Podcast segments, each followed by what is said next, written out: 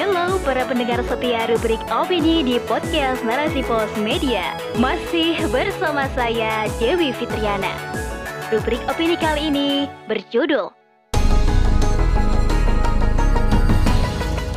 Meneropong narasi radikalisme di balik konvoy khilafah oleh Hana Anissa Afriliani SS.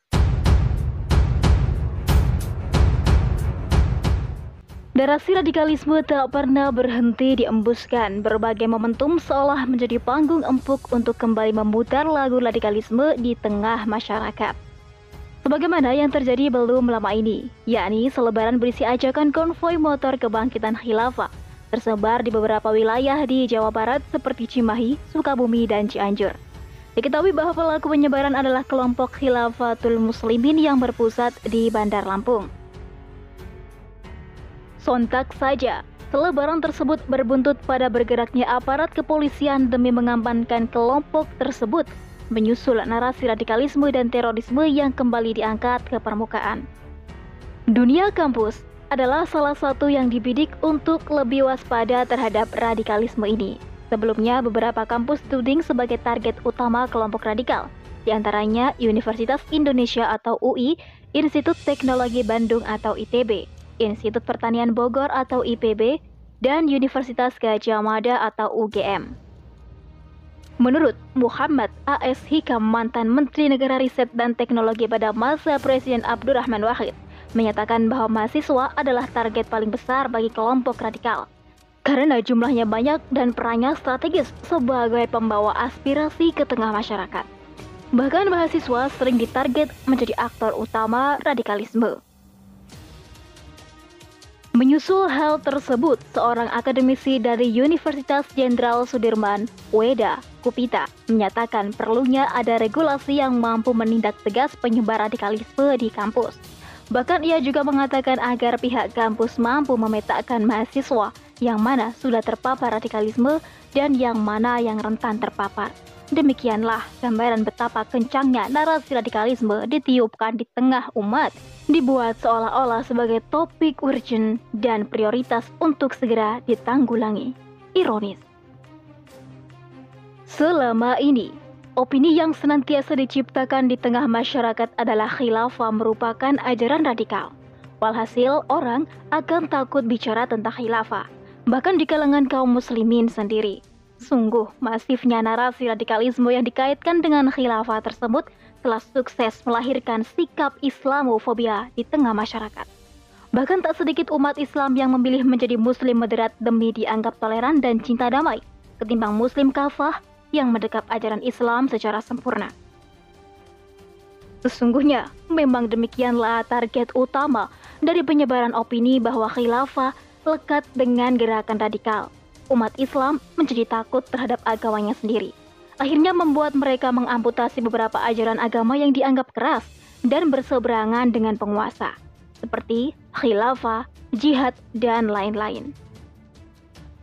Dari situlah kemudian muncul proyek deradikalisasi dalam rangka menghadang arus gerakan radikal yang dianggap mengancam kehidupan berbangsa dan bernegara. Benarkah khilafah adalah ancaman? Dan tepatkah menyebut khilafah sebagai ajaran radikal? Padahal sejatinya khilafah adalah ajaran Islam. Amat banyak nas syara yang mengatakan akan kewajiban adanya khilafah, termasuk menyiratkan juga kewajiban bagi umat Islam memperjuangkan penegakannya. Di antaranya hadis Rasulullah Shallallahu Alaihi Wasallam tersebut adalah menjelaskan terkait fase-fase kepemimpinan di muka bumi, yakni dari Huzaifah Rasulullah Shallallahu Alaihi Wasallam bersabda, di tengah-tengah kalian ada kenabian dan akan berlangsung atas kehendak Allah. Lalu Allah akan mengangkatnya jika dia berkehendak mengangkatnya. Kemudian akan ada khilafah berdasarkan manhaj kenabian dan berlangsung atas kehendaknya. Kemudian Allah mengangkatnya jika dia menghendakinya. Kemudian akan ada kepemimpinan yang lalim yang berlangsung atas kehendak Allah. Kemudian Allah akan mengangkatnya jika dia menghendakinya.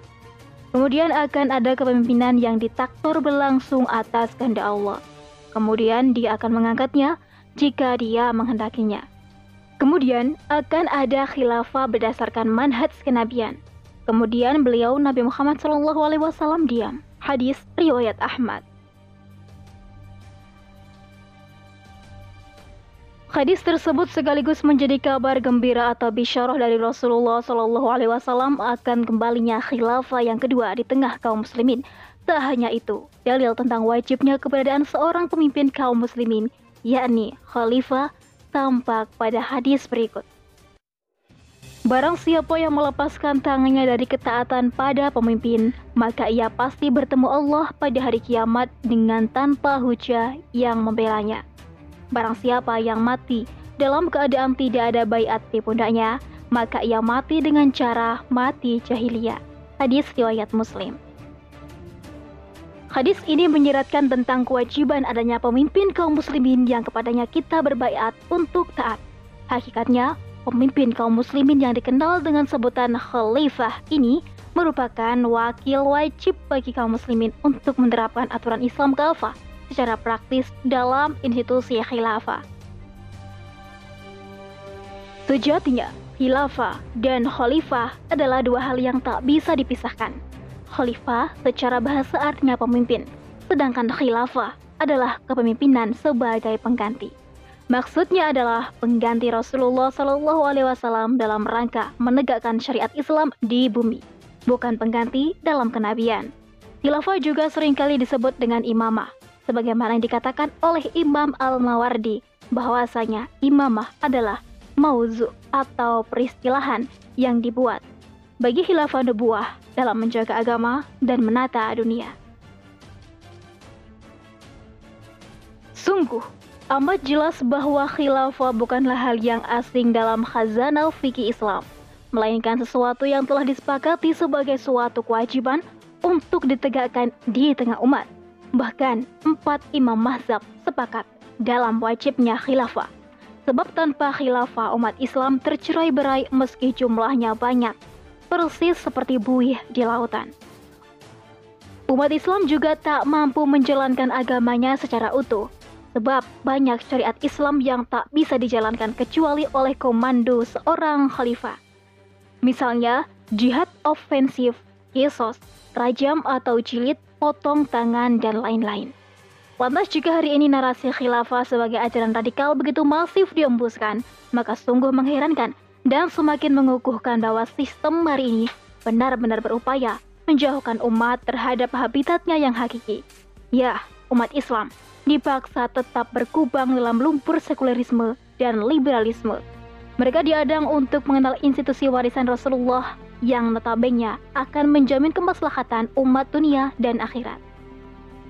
Sebaliknya, umat dicekoki dengan narasi buruk soal khilafah agar pemikiran umat tetap tersandra dalam paradigma sistem buatan manusia. Sungguh ironis. Dengan demikian, umat mesti waspada akan narasi sesat yang terus-menerus diambuskan demi menghadang kebangkitan Islam.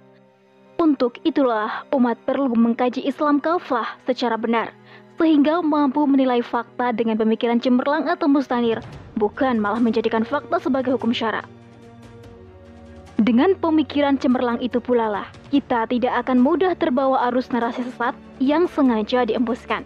Oleh karena itu, merapatnya kita ke dalam jemaah dakwah ideologis adalah sebuah keharusan. Agar kita terbina dengan pemikiran Islam yang lurus, serta tercetak menjadi pribadi pejuang yang tak luntur terbawa arus narasi radikalisme. Wallahu alam bisawab.